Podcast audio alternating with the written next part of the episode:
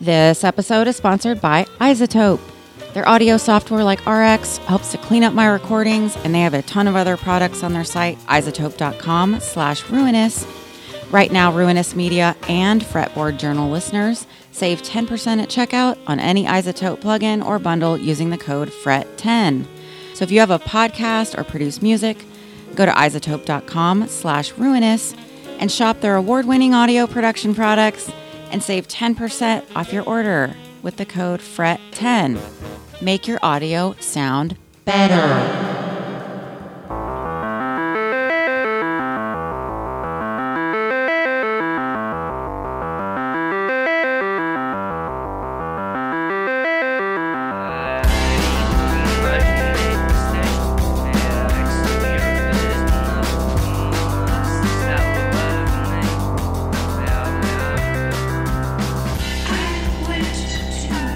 Hello. And welcome to episode 30, the Julian House episode of the Design Freaks podcast. This is a show about record covers, graphic design, music history, design history, and how all those things are, you know, intertwined like a shredded wheat biscuit. And if you get that reference, I love you.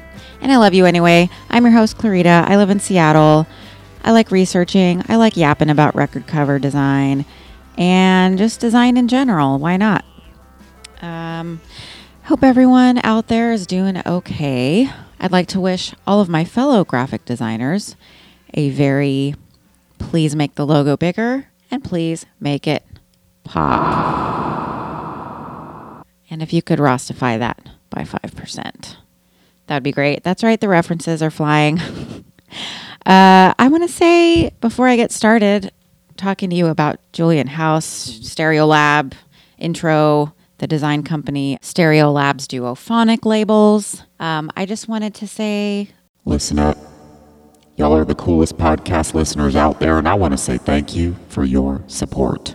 if you haven't subscribed, please do it. And if you like the show, please leave a review on iTunes. Tell your designer slash vinyl collector friends. Send me notes, DMs, emails, questions, jokes.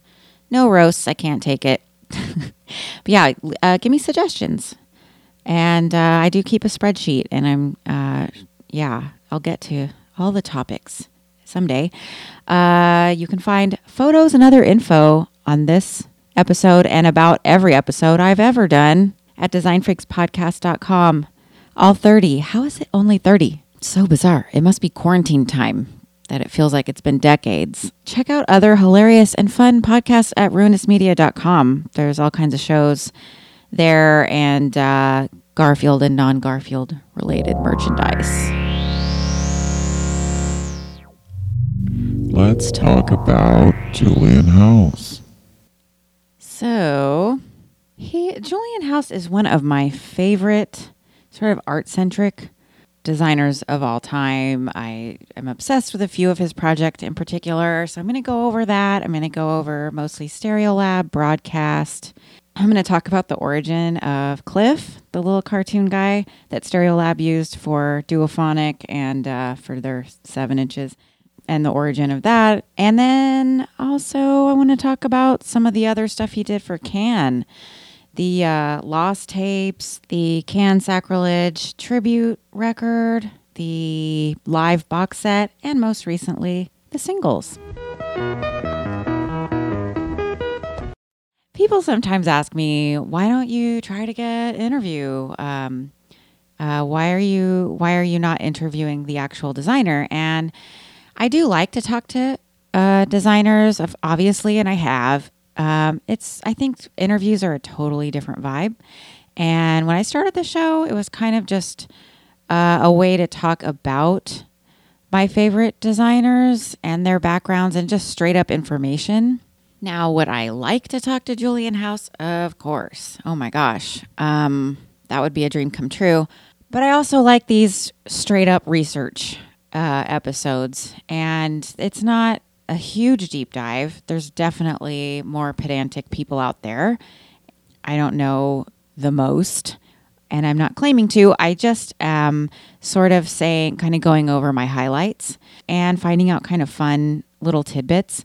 I also like to provide an introduction in case someone is new to the podcast or new to graphic design or new to these music genres. They might not even know anything about the records, the artists, anything. Maybe you have amnesia. And so I sort of like to uh, provide an introduction. So, with that in mind, managing expectations, I just want to, you know, talk about this wonderful artist and designer. And I want to first, I normally start out with a little bio and then kind of go into the, the projects that are my faves. So, first of all, Julian House is a British graphic designer and musician, mostly known for his pulpish. Um, and I've always wondered what is pulp? So it is a term, it's a paper term uh, referring to the pulpy, cheap paper, like newsprint type paper. Um, and here I got this uh, official sort of explanation from vintagelibrary.com. Thank you. Uh, it says the term originated from the magazines of the first half of the 20th century, which are printed on cheap pulp paper and published fantastic, escapist fiction for the general entertainment of the masses. So, in House's own words, he says the pulp end of things, which still informs me today as much as classic design, strange old vinyl LPs, paperback books, found ephemera. Um, and in the same interview, he named a bunch of artists that uh, influenced him. Peter Saville, of course. We had an episode on Peter Saville. I believe it was episode two. Uh, Saul Bass, Max Ernst, William S. Burroughs, um, a few others, including H.P. Lovecraft and Lewis Carroll. So I'll get more into the aesthetics of each individual project in just a little bit. But um, in addition to all that kind of layered collage based cover artwork that he made independently, he also worked with Intro, which is a London based design direction company. Uh, they're sort of like high concept. He collaborated with Broadcast, um, beautiful visual representation of their music, uh, Stereolab, Primal Scream, and then with Intro, they also created covers for Oasis, The Prodigy, and Razorlight. He also collaborated in the film Berberian Sound Studio. So he created the title sequence, the poster. So it's a movie about a creepy sound studio. So this is from the introuk.com website, and uh, this is what they say about world his involvement with the film. New world that requires all your magic powers. Oh, grazie. Crazy man. Julian House was originally approached by director Peter Strickland, a fan of his work, to design posters and recording studio ephemera for art department use with his uh, film, Berberian Sound Studio. Julian then suggested the idea of a credit sequence for the film within the film. Interesting. Um, and then this is Peter Strickland saying he instantly knew what was needed for the film and often led the way, pushing the design aspect more in the direction it had to go in. He had the idea of coming up with a fake title sequence for the film within the film, which I thought was brilliant. Um, House envisioned the fake title sequence one of the most arresting and genuinely thrilling moments in the film. And then that was by Jason Wood, Electric Sheep Magazine. And then James from Broadcast says that the title sequence was a complete inspiration. Um, the entire soundtrack for that movie was provided by Broadcast, came out in 2013. So, as a musician, he performs and composes under the name Focus Group. He also is the co founder of the music label Ghostbox. Busy much? Clearly, he's very accomplished. He's done so many different cool things cool cinema, music, design, all the different avenues. So, starting with broadcast, if you're not familiar with broadcast, the music is beautiful. I wrote down it's haunting, it's psychedelic, it's weird, slightly disturbing, dark, ominous, um, but also pretty. Um, they're from Birmingham and they were formed in 1995 originally with Trish Keenan, RIP, sadly, and James Cargill. And she was the vocalist, beautiful voice of an angel, keyboards and guitar, and James played bass. Unfortunately, Trish Keenan did pass away on January 14th of 2011. She was 42. She had complications with pneumonia um, after contracting H1N1. So if you remember, that was like what we thought was going to be a pandemic. It's really sad. Uh, it says here that uh, Cargill, the sole remaining member, said in a 2011 interview with Under the Radar that a new broadcast album was in the works, featuring vocals recorded uh, before her death. And uh, later said Trish left a lot of tapes, four tracks and stuff. I've been going through those. It's difficult. I'm connected to to it at the same time. It's wonderful, but I'm also feeling a sense of loss. The next thing I release with Trish on it will be more like a monument and a tribute to her rather than this obsessive thing I used to have about making albums. Um, and then it says on the Wikipedia page, as of 2021, however, the album has not been released. So let's all watch out for that. Can't wait. I hope it does happen and it'll be amazing, I'm sure.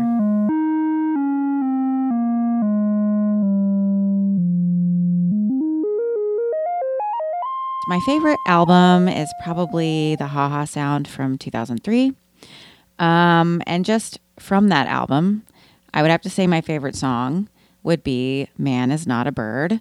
And I've always noticed the drumming, like they've always had, you know, not always, but from the beginning, um, the first record was a little bit more minimal and a little bit more experimental. And by that second record, I started to notice, like, wow, the drumming is incredible. And so on that record, it was Keith York and Steve Perkins, and then that was that record was released in 2000, I believe, um, on Warp Records. And then by 2003, they released the Ha Ha Sound. And when I heard the song "Man Is Not a Bird," I was like, "Who is this hot shot on the drums? Incredible!"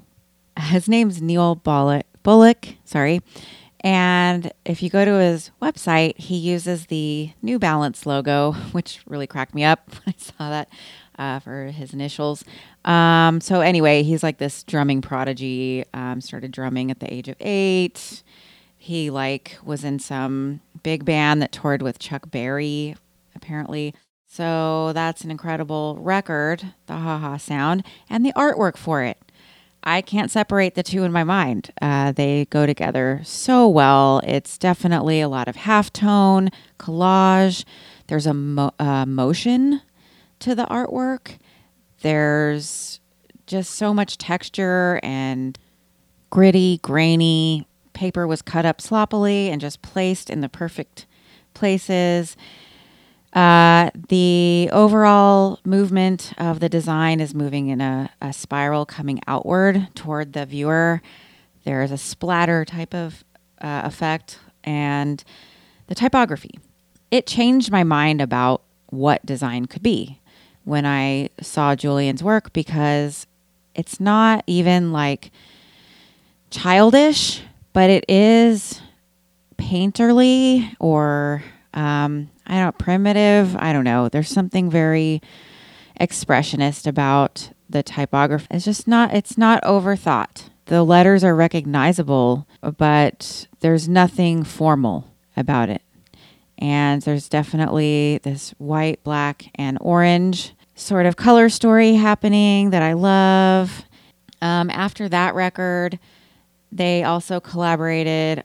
Well, the noise made by people also that that was I couldn't stop staring at that record because of the yellow. It's got a yellow field in the background and then it looks like there's typesetting like a old-fashioned typewriter at the top where it says broadcast the noise made by people almost like it's from it's being filed away in a in an office like an old office and because the music is so reminiscent of the 60s you kind of i got the feeling of like dusty file cabinets. Um, the type itself, it, it looks like paper that's been cut up and just like kind of thrown down or placed haphazardly.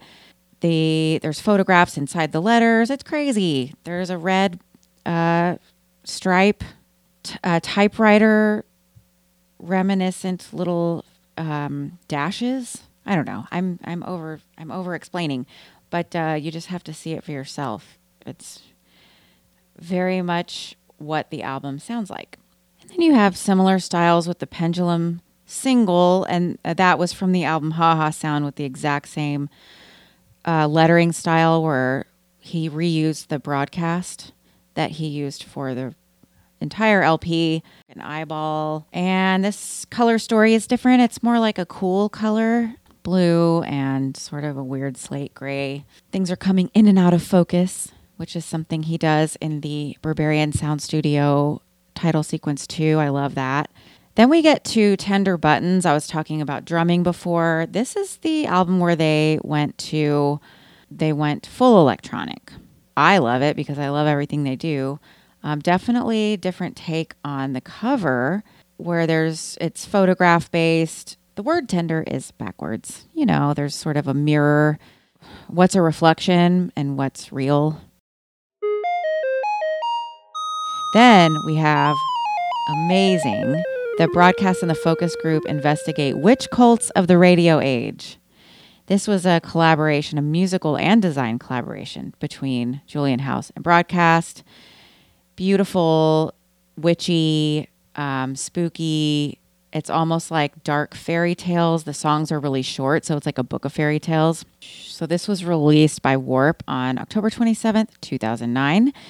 So what I've read about this record is that it's sort of like they wanted to combine their shared inspirations from the 1960s. So the BBC soundtracks, pulp science fiction, Europop, occult, uh, witchy stuff, jazz. And so this was their first full length musical collaboration. And I love how they kind of piece things together. I, you know, obviously I like to piece audio together. And it's kind of drawn from horror movies. They take samples from like nursery rhymes, creepy stuff, just sound effects. Uh, it says here when I was reading about it, um, like a long lost mantra like ritual from some faraway place a hundred years ago. Uh, it creates a dynamic, haunting, but still pleasant mood, which is what makes it so thrilling. Yeah, I agree. And that was from Vice. I absolutely love it. I I would suggest if you haven't heard it, put some headphones on, turn the lights off, and close your eyes and see where it takes you. Okay, getting to his work with Stereolab. They are an English French avant pop band. I mean, look, you know, I don't want to read everything from articles, but I can't say it any better than this. Um, they were formed in London in 1990. They were led by the songwriting team of Tim Gane and Laetitia Sadier. Saudier. There's something very vintage, you know, sweet about it, but it's also really heavy. It's heavy music. And um, there's like feedback, there's different influences from all over the world. It's been called post rock. It's something that's really hard to explain.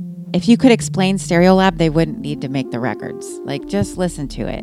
Um, and uh, sadly, I can't, don't think I have permission to play it in the podcast. Go buy their albums. Order those records from the Duophonic website, please. Okay, so Julian House did an amazing job, again, of visually capturing the band with design. So much so that I also have a hard time separating the two in my mind. When I think about Stereolab, I think about those album covers, the red and green, or the blue and green, the color combos, the uh, the way that they went all in on a like a library look. Um, I just I love every part of of their aesthetic. So, anyways, the thing I really want to talk about is okay. So Julian House didn't create this, but I came upon this uh, Dangerous Minds article, and it was kind of circulating a few years ago. But if you didn't know this, it's a fun fact that the band's Cliff logo, it's the little cartoon guy they used for a bunch of their seven inches, for Duophonic Super 45s, and for, I believe they used it for the early stuff as like their label logo. Um, that little guy with the finger gun was taken from the comic strip Der Toglich Finger by Anton Holtz Portman. I don't, I think Stereolab named him Cliff because he had probably no name. He was just like kind of a symbol, symbolic figure. Um, he was taken from a Swiss political comic from 1969. He's a figure of the establishment who's eventually shot by the forces of the revolution. Pang, like the Stereolab song, they took uh, the little character from this little, and I'm going to post, of course, I post all the visual stuff I talk about, most of it on my website, designfreakspodcast.com, and on my Instagram.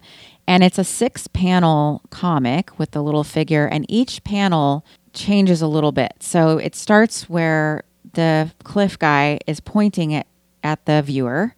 So it's that hard to do, like Uncle Sam wants you hand. If anyone has as much trouble drawing hands as I do, which is why everyone wears creepy uh, kitchen gloves now in my drawings.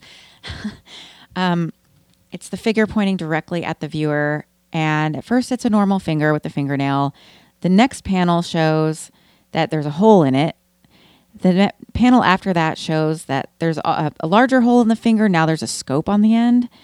The panel next to that is now the hand is turning into a gun. The panel after that, it's fully a gun with chambers. What do you call it? The barrel? I don't know. The last one is the explosion. Um, and it's really cute. It's like a Peter Max style multi cloud, like stripy cloud explosion. Um, and then below it, somebody went ahead and translated the text that's within each panel. And it says, uh, Well, well, so you are an upright person. You love peace and quiet, law and order. You have worked over 20 years with the same company. Your boss likes you. You have never been criticized, never any complaints. You play cards. You read the Neue Zürcher Zeitung, which I looked up. It's a Swiss uh, German language new- daily newspaper. Uh, you believe in God and belong to the shooting club. You're a lieutenant in the army. About time you were bumped off. so I guess it's like leftist propaganda, is what I'm gathering. Um, and then it says, as you can see, the image of the grinning face hardly changes, but the accusing finger slowly mutates into a loaded pistol, which goes off pang in the last panel. So, so Gane calls Cliff the youthful judge, jury, and executioner representing the 1968 generation, staunchly opposed to militarism, conformity, uh, bourgeois values, and so forth. Um, they use the final panel where the explosion's happening for Pang uh, for obvious reasons because that's where the explosion happens. They occasionally use the first panel with the naked finger. Okay, so then the article supplies all the different variations of Cliff that Stereolab went through over the years, and it's really cool. I'm definitely going to post all these and the original comic. It's really fun to see what they were able to do with color combos and um, just how they they use that character. It's so funny, and I I remember seeing this character and not really looking at it that closely, and I didn't realize he had sideburns. I thought that whatever that was, I thought his ears were his shoulders because his neck is so distorted. And then he's now that I look clearly, there's a shirt collar underneath, but I thought his shoulders were his feet. And you'll know what I'm talking about if you look. Um, so he was used for the Super Electric 10 inch from 1991, the Super 45 10 inch from the same year, switched on comp 1992, switched on comp Brazilian reissue. Uh, there's a different color combo, really cool. I love all their color combos. The Stereolab Lo-Fi 10 inch from 92, the Harmonium Farfisa 7 inch from 92. Then a really cool, uh, very high vibration saturation color combo for the light that will cease to fail 7 inch on pink vinyl from 1992. Um, I really wish I had all these, by the way. Uh, this would be such a great collection to have all the Cliff, to have the whole Cliff collection. The light that will cease to fail 7 inch on yellow vinyl from 92. And then the Pang uh, record from 93 with the explosion. This looks like they made a stencil. Um, and then the Stereolab French Disco 7 inch from 93. They used multiple cliffs. Then they used the the regular finger cliff for John Cage Bubblegum 7 inch. Great song, by the way. It goes on and on, folks. Just take a look. And then in 98, for the Stereolab sampler, um, they started using that kind of futuristic lettering with Cliff. So both of them. So, anyways, fun fact about that little guy.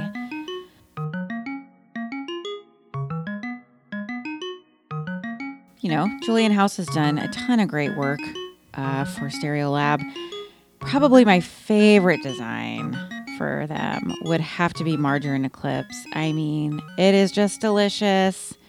All I have to say is layers, textures, shapes, the color orange. It fills me with joy. Okay. You know, lastly, I want to talk about uh, something that I didn't realize he did until recently, and these are records I have. Um, first, the Can Sacrilege album that he, well, intro, the design company designed the packaging for through Mute Records. And I was so excited when this came out because I couldn't imagine being able to cover a can song. Like, what are you going to do? A remix? And yes, there were remixes, but uh, some of it's dated. I've listened to it again. Some of it's still great. Um, Sonic Youth did a cover of Spoon. Uh, UNKLE did Vitamin C. Then let's see, Future Days was done by Blade Runner. Um, let's see. Pete Shelley did Father Cannot Yell. And Brian Eno covered the song Noom, P N O O M. Um, and I thought this was a gatefold, but it wasn't. It's a 3LP release, but um, it's nice packaging anyway. The cover's a photo of these light boxes, sort of a reel to reel recorder of some sort. But anyway, the, the information is in the light boxes, and then each record inside had it sort of acts as an insert with the uh, inner sleeve. So um, on the record with the Brian Eno song, he writes, "Dear Canites, I spent days working on this project, practically a whole week. I'm disappointed with my results. I thought I'd be able to make a brilliant new take on the things you did. Really? Why? uh, JK. Um, but he found it to be very difficult, blah, blah, blah. He goes on and on about how difficult it was. Of course, you know, Lee Ranaldo, Sonic Youth. Anyway, there's a bunch of uh, interesting artists here, and it's great packaging. That intro did. The next record would be the Lost Tapes, and this would be the signature uh, Julian House collage with layers. This specifically um, kind of makes me think of a library there's like a card catalog feel to it. There's, um, it looks like there's Sharpie on uh, sort of a paper bag, sort of, but um, just composed really well. And on the back, there's typewriter on little pieces of paper with tape and just stamps and all kinds of, of layering going on. It's it's really really pleasing to look at. And then there's like sort of a uh, sound wave type of imagery on the center labels on the records. Uh, I, I lo- definitely love the packaging more than all the music, to be honest. I love Can. And then the last one um, that I'll talk about that I don't I don't have um, is the Can singles. Uh, yeah, it has everything: spoon, mushroom, turtles have short legs, all those, vitamin C, all the hits and really nice typography. Uh, it's very simple, black and white with a like a pattern. I believe it's embossed um, with a kind of a varnish on the actual record. Could be wrong. Could be making that up. Could be wanting it to be embossed. anyway, okay, just to wrap it up, uh, Julian House, amazing designer, artist, musician, and who knew he directed this title sequence. He you know he's done video work. It's just upsetting how talented this person is. And i would highly recommend that you check out his other work and his music. He was a huge inspiration to me. He's one of the people uh, i have to be con- conscientious not to rip them off you know uh, because so much of his work is why i became a designer in the first place. And it made such a huge impression on me Uh, so check out ghostbox.co.uk to see their catalog of work. Definitely retro. There's some Swiss design, but it's also irreverent. It's also punk in the best way. And then go to intro uh, uk.com and uh, check out what he's done with intro. Buy all those uh, Cliff records. Try to find those on Discogs. And thank you for listening to episode 30 underscore final underscore final V5 underscore final for real underscore FML dot PSD. Goodbye.